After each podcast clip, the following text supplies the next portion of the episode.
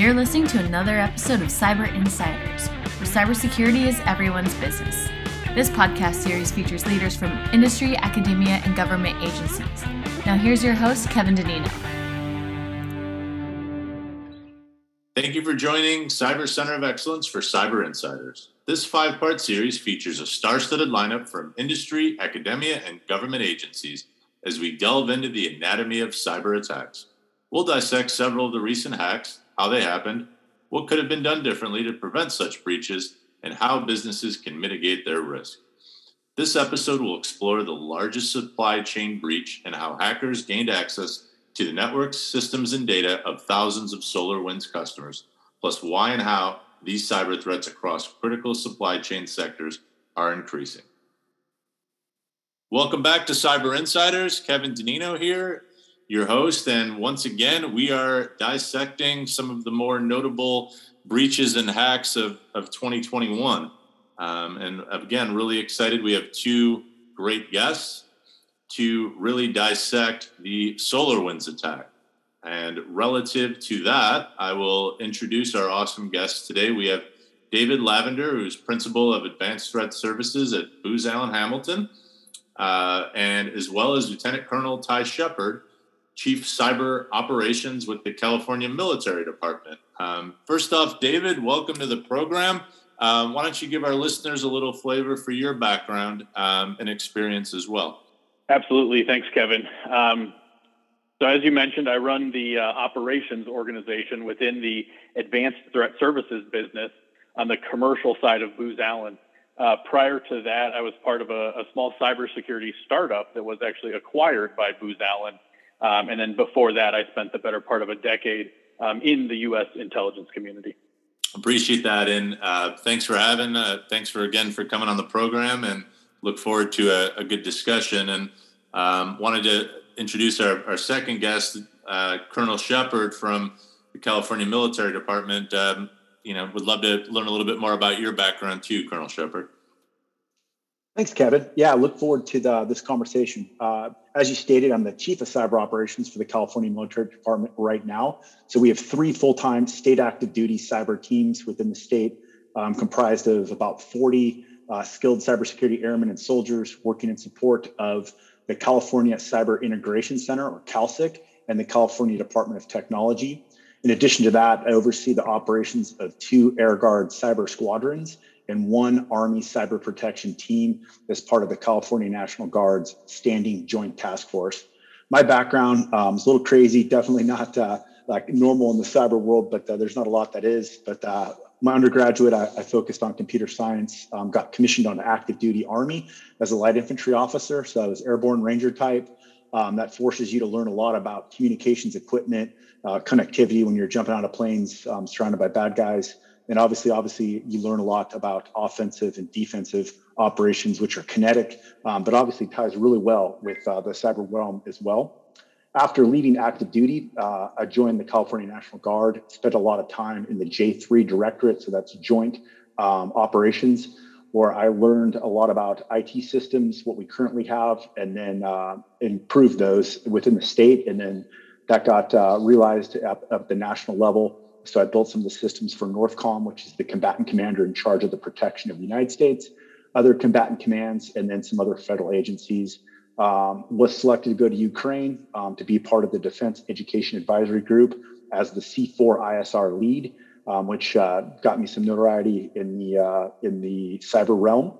Um, and then after that deployment uh, to Ukraine, came back and took over as the chief of cyber ops for the California Military Department, and have been in that role um, ever since, except for a little break um, when I went to Cuba, um, assisted with some uh, some operations over there. All right. Well, you know, we are we are really appreciative and um, excited to have you on, Colonel Shepard. This should be a, a good convo. So we're gonna we're gonna jump right in, and you know this was definitely. Um, I was really intrigued to to have you both on to talk through this because I feel like from just a publicity standpoint, this supply chain hack that involved SolarWinds and their Orion system was really, you know, seemed to make a ton of headlines and was it was very much unprecedented. And if it wasn't the largest, it was definitely one of the largest ever recorded. And so, you know, I think David, I'll, I'll start with you. Um, when we look to kind of dissect things here, really would love to know what happened in this hack and what was the vector in this case, um, in your opinion? Yeah, so SolarWinds was definitely an interesting time. Um, you know, unfortunately, SolarWinds has been pretty closed mouth about the initial attack vector. Um, the information that can be shared publicly points to really one of three initial attack vectors, and that's targeted spear phishing, uh, brute forcing, or you know the use of a previously compromised credentials, uh, or a zero-day vulnerability in one of the legitimate libraries used by uh, the Orion platform. Um, and these all align pretty well with what we would expect from the you know kind of the attribution to the Russian state-aligned hacking groups.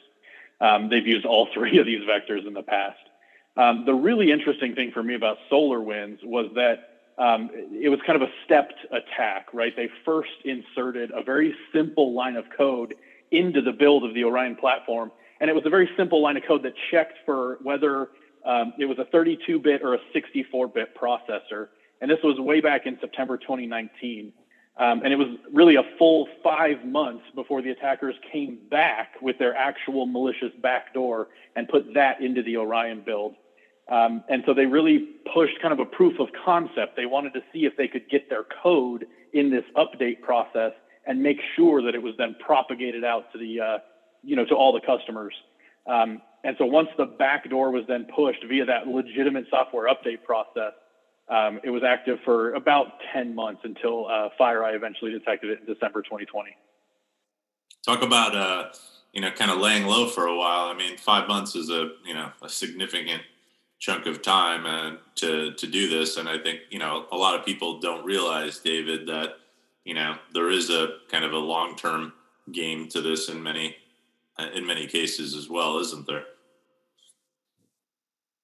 Oh, there absolutely is, and that's really one of the hallmarks when you talk about these, you know, persistent threats, these nation state level actors. Um, low and slow is kind of the mantra we use when we talk about the nation state level they're not in a hurry, right? They want to look for something that no one's thought of before, right? And uh, and and really work their way in. Um, so it absolutely is a is a very different uh, threat vector than you know the Nigerian prince phishing scam or the spray and pray that you see of organized crime ransomware.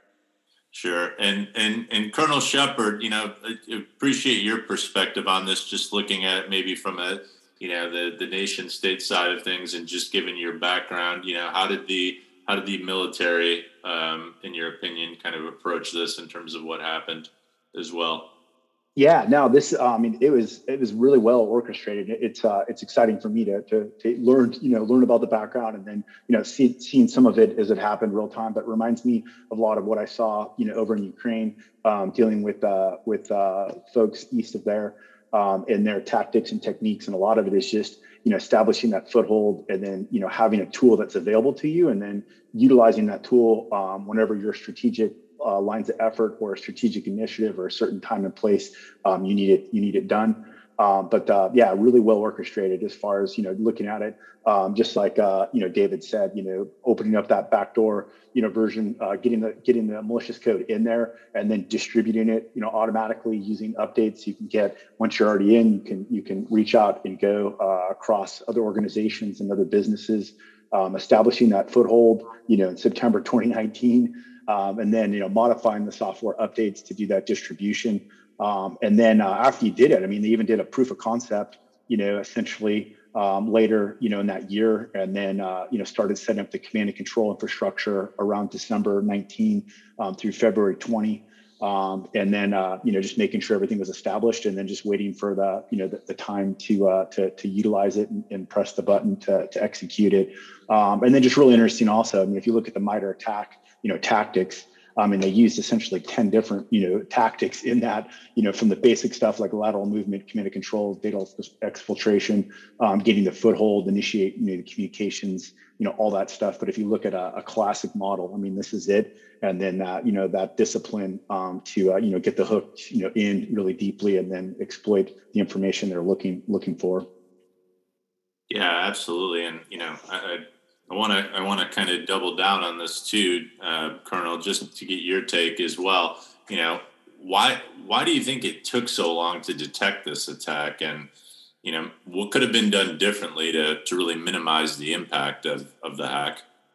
Yeah, I mean, again, really good on the technique. So essentially, the communications when they set it, when they when they um, this adversary got in, is they were designed to mimic the legitimate SolarWinds traffic. So you know, it mimicked it, so you don't see anything as far as within the system. Um, it then gained access to emails and other confidential documents, um, which then helped the, the, the, attackers to gain and hunt for certif- certificates, um, which then allowed them to masquerade essentially as legitimate users. Um, and then once they did that, like we were talking about establishing this command and control, you know, usually if you've got command and control nodes going over to IP addresses, um, you know, in, in Eastern Europe um, or in the Middle East or anything else, that raises awareness. But they did a really good job as far as attackers, and they set up the command and control servers on commercial cloud services like Amazon and Microsoft and GoDaddy and others. So the IP addresses were all based in the United States.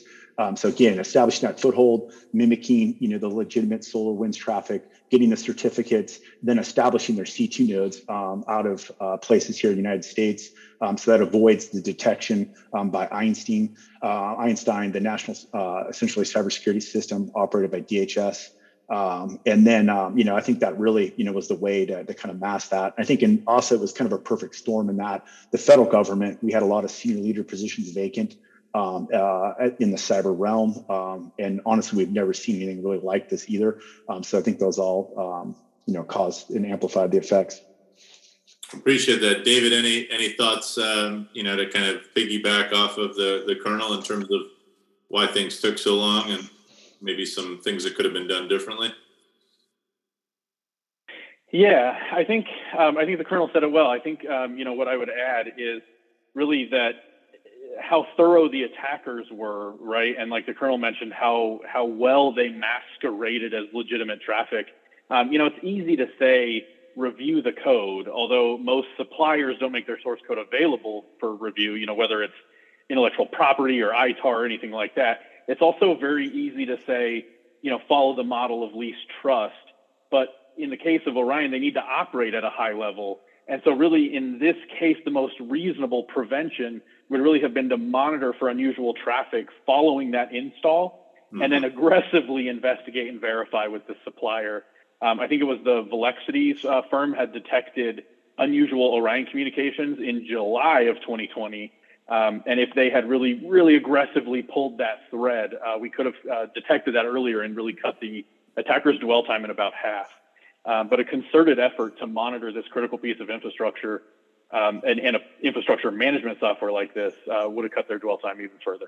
Yeah, uh, agree there. Okay, and you know, we're David. We're now. Um, it's been a year, give or take. I, I, mean, we're coming up on the anniversary of this of this hack, and we, you know, we, we've definitely learned a lot about who the bad actors were in this case, and kind of the rationale behind why they targeted Solar SolarWinds. So, um, but what I really want to talk about is really the the evolution of these ransomware games um, and, and, what that means for businesses um, as well. So, you know, what's your take in terms of do you think the the SolarWinds hack really represents the beginning of a, a new wave of these kind of software based supply chain attacks, especially now and going forward, knowing that our supply chain is already, you know, kind of at a critical juncture as well?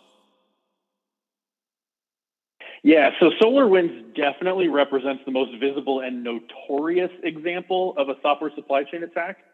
But it's also important to know that it's more of an evolutionary attack. It's not something that's wholesale revolutionary and rare. We do see supply chain attacks in present day. We have seen them in the past, sometimes on a small scale, sometimes on a much larger scale. Uh, SolarWinds is, is definitely one of the largest and most damaging, but it's really nothing new at all. Um, over the last couple years, we've seen you know Middle Eastern countries conducting supply chain attacks on telecommunications ISP companies across the Middle East North Africa region, uh, which are actually larger in scope and scale than SolarWinds. Um, cyber criminals have used this tactic, compromising ATM manufacturers, um, even attempting to uh, compromise payment processors and steal payment card data. And so supply chain compromises aren't really new or novel per se. What makes SolarWinds remarkable is that the targets were American and international companies, particularly servicing American government and other major organizations. Um, and so a lot has been made of the thousands upon thousands of organizations that, that use Orion. Um, even Russian cyber teams have specific or, uh, orders and directions. And so a good 95% of the organizations that were even on the Russians' radar, or I'm sorry, were never on the Russians' radar. Um, and there's a manpower issue there, right? There's no way that all of those organizations can be exploited for espionage purposes. But to your point, Kevin, ransomware is a little bit of a different story right? You can make the argument that the Russians may be planning a mass ransomware attack, but really to what end, right? Other than just pure money. The supply chain is always going to be a target given the potential payoff.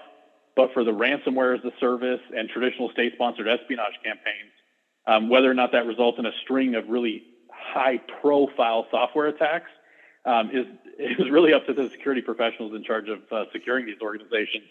Um, and so Kaseya is a great example, right, of kind of a mass ransomware campaign. Mm-hmm. So I think they're coming. I don't think they're going to become the new normal, though. Okay, Colonel, uh, you know, what's your take just from a kind of uh, from the military side of things and a military perspective when you when you look at some of these software supply chain type attacks? Yeah, I mean, uh, just like uh, David said, I mean, very common, um, especially outside of the United States, um, in Eastern Europe, in the Middle East, and Southeast Asia.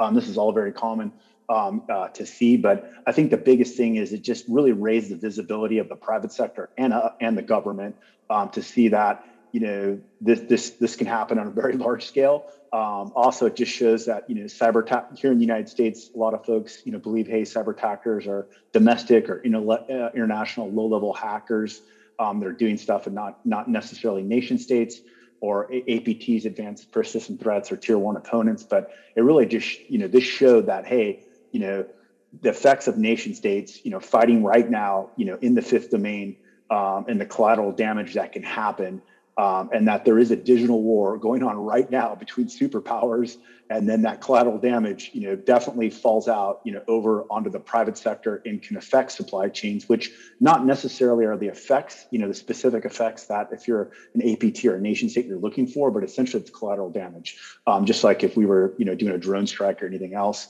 Um, it also i think it just shows you the large scale and high level focus now by the government and the dod you know now that we've you, have seen this and you, have seen it happen um, you know lately i can say from the military side over the last you know 20 years we've been really focused on irregular asymmetric warfare um, you know on the terrorist side and the war on terror. Uh, but now there's a there's a rapid shift in focus um, in this all in uh, to winning the war uh, the future wars as far as against tier one opponents um, those being russia and china. Um, and then you know, we're very quickly refocusing on the multi-domain and information warfare aspects of that, just like you know SolarWinds was. Um, but that being said, I mean we're playing catch up right now as far as to Russia and China, who've been operating offensively in the fifth domain. Um, they've already integrated into you know their their operations into a hybrid warfare strategy um, that you've seen in, in Ukraine and in, in Syria. I've definitely seen firsthand um, in uh, in the joint uh, out, the, out in eastern Ukraine. And uh, you know, we've got to mature on that whole information security uh, doctrine as far as uh, from the DoD side, and we're working towards that. Uh, great to hear. All right. Well, I'm going to share some research with you, with you both as well. So we've, you know, one of our questions here is there's some research by BlueVoyant that's revealing that 97% of firms surveyed have been negatively impacted by a breach that occurred in their supply chain. Um, it was also found that about 93% of these firms admitted that they had suffered a direct cybersecurity breach because of weaknesses in their supply chain. So, you know, a lot of these stats really beg the question, you know, what are some practical steps or strategies that, that businesses need to implement to really reduce their risk um, to a cyber attack to their um, supply chain? Um, David, I'd love to start with your thoughts and, and have the kind of have the colonel wrap from that end. Yeah, absolutely. Um, when you get into practicality of steps and business strategies, right, that's when it gets interesting. Um, first and foremost, the advice I give everyone is to patch, right? Patch, patch, patch. Spend the ten thousand dollars in overtime to patch at 8 p.m., or you spend the million dollars cleaning up the mess, right? Um, and the reason that I always tell people to patch is not because the patch that you're installing is going to make you secure. It's because by patching, you're forcing the attacker's hand. right? If you're behind on your patch, right? What uh, uh, my favorite part of every patch that comes out are the patch notes associated with the patch. And so if you're behind on your patch notes, uh, on, on your patching, all an attacker has to do is essentially figure out what version you're on and go read the patch notes of the next patch because it talks not directly, but it talks indirectly about the vulnerabilities that were patched. And so it, it kind of gives the attacker a leg up on on what they're targeting. They fire up, you know, Metasploit or one of the publicly available attacker frameworks, right? And and it's very very targeted at that point. Um, the other thing to think about from a concrete step perspective is segment your network. The two things we tell customers all the time to help protect against this thing, uh, this kind of attack, is take away local admin and segment your network. Um, the more segmented it is, the harder it is for an attacker to move laterally and access additional systems. Um, and the stricter vetting policies for third-party software and hardware suppliers. Um, local admin 2 is a huge convenience for the user and a huge risk from the cybersecurity side. Um, so having appropriate monitoring protocols in place, um, you know, policy of least privilege, right? Local admin as a last resort, um, third-party software rules, policies, things like that. Um, and then just reusing passwords, right? Attackers love system passwords. They love those system accounts that exist, you know, APIs and things like that. Um, so pay special attention to those as well because they are a huge lateral movement tool for attackers. I mean, that, that that's definitely been a trend across all of these hacks that we've discussed in past episodes, whether it's dormant accounts or system passwords. Um, being used too. So in many cases, it's still very much practical advice. I appreciate that, Colonel. Colonel, beyond that, you know, from a from your perspective, what are some other areas maybe that that businesses can can implement to reduce their risk? Yeah, absolutely. I mean, and I'll just throw out some stats too. Just uh, the California Cybersecurity Integration Center, they do monthly briefs, and actually the monthly brief is going on right now. I'm looking at some of the slides on it, and uh, the the the theme for for this month um, is uh, cyber threat deep dive attack on attack surface management and some stats number one one of the ones I, that, that leapt out at me on, on attack vectors is is uh, uh on this uh, on this one of the slides that's in this briefing is one of 15 organizations currently running a version of SolarWinds that is known to be actively exploited or highly tempting. So one of 15 organizations we're talking about SolarWinds they haven't even fixed you know the, the issues with it and, and can be exploited. Uh, 15% of organizations are running an outdated version of IS6. Uh, 3% of organizations are still running older versions of Microsoft Outlook um, web access. And get this one more than 25% of organizations have an RDP exposed to the internet. So that's a remote desktop protocol. Um, so I guess my thoughts is, you know, going back, you know, like I was telling you, my background as an airborne ranger and as an infantryman, as far as playing offense and defense is, you know you've got to look at your your whole you know essentially your whole attack surface you know everything there. Um, you've got to set the culture you know within your business as far so everybody is is a sensor like we say in the military hey everybody's a sensor. You're always you know everybody's looking for for gaps and vulnerabilities um, you know that that you have within your defensive perimeters um, you also want to look at your attack surface, try to simplify it. So if it's a business and you've got a software system or even a mechanical system, you know, trying to reduce the amount of components down um, or anything else from like 10 to 6 i mean that reduces your risk by 40% um, and just you know always think of something from from the red side if you're trying to defend. Um, because uh, again the, uh, somebody who's hacking especially if it's a, an apt or if it's a really advanced threat i mean they're just they're looking for the easiest way to get in um, two examples of this, you know, would be recently that, that we've I, we've had to deal with directly as far as the military department, looking at how people got in. But you know, you've got a port down in Southern California. Um, the way they got in was through a camera system um, to affect essentially, you know, multi-billion-dollar port operation. Um, you know, there was a there was a hack um, in in uh, in Las Vegas, and, and they got in through a, a thermometer that was connected to uh, that was in a fish tank that was connected through Wi-Fi. You know, I mean, and again, it doesn't matter once you're in, you know, you're in. Um, so I always use example of, you know, as far as people that understand, you know, defense or even on the cyber side, you know, the obvious route in as far as that front door, you've got a triple lock and you've got lasers, you've got a guy standing with a big gun by the front of it is great. But I mean, you have to circle the entire house, look at all the windows, look at all the nooks and crannies, you know, everything else, because a good a good person that's going in offensively or that's doing a pen test or anything else is going to look for the easiest way in, and they're obviously looking for the easiest target. Such a such a great point. And with IoT and so many devices that are connect, you know, web enabled and connected, I, I think people over, I think people just practically speaking overlook that on a on a day to day basis. I mean, the thermometer point. I mean, that's that's a great one. And you know, we do we we probably all know people that are still using Internet Explorer six or seven, which is which is still pretty wild um, as well. So I really appreciate those tips. I know we're, we're getting close to end of the road here, so I wanted to hit you both with kind of a um, a final thought type question relative to lessons learned. And, and David, we'll start with you. But when it comes to when it comes to solar wind and this hack, um, any final thoughts in terms of lessons learned? Um, no, Kevin. I think I, I think I've said everything I needed to say. Um, you know, it's it's a very interesting attack. I don't think it's the last of its kind we've ever seen. Um, certainly in the U.S. and and we know for a fact globally. Um, but hopefully, uh, you know, companies really learn from this, right? They learn from the mistakes of others, um, and uh, and and are doing the right things to uh, to secure themselves and make themselves less likely to be a victim of these kind of attacks in the future. Mm-hmm. Colonel, any any final thoughts? You know, beyond uh, this conversation too, in terms of some of the lessons learned.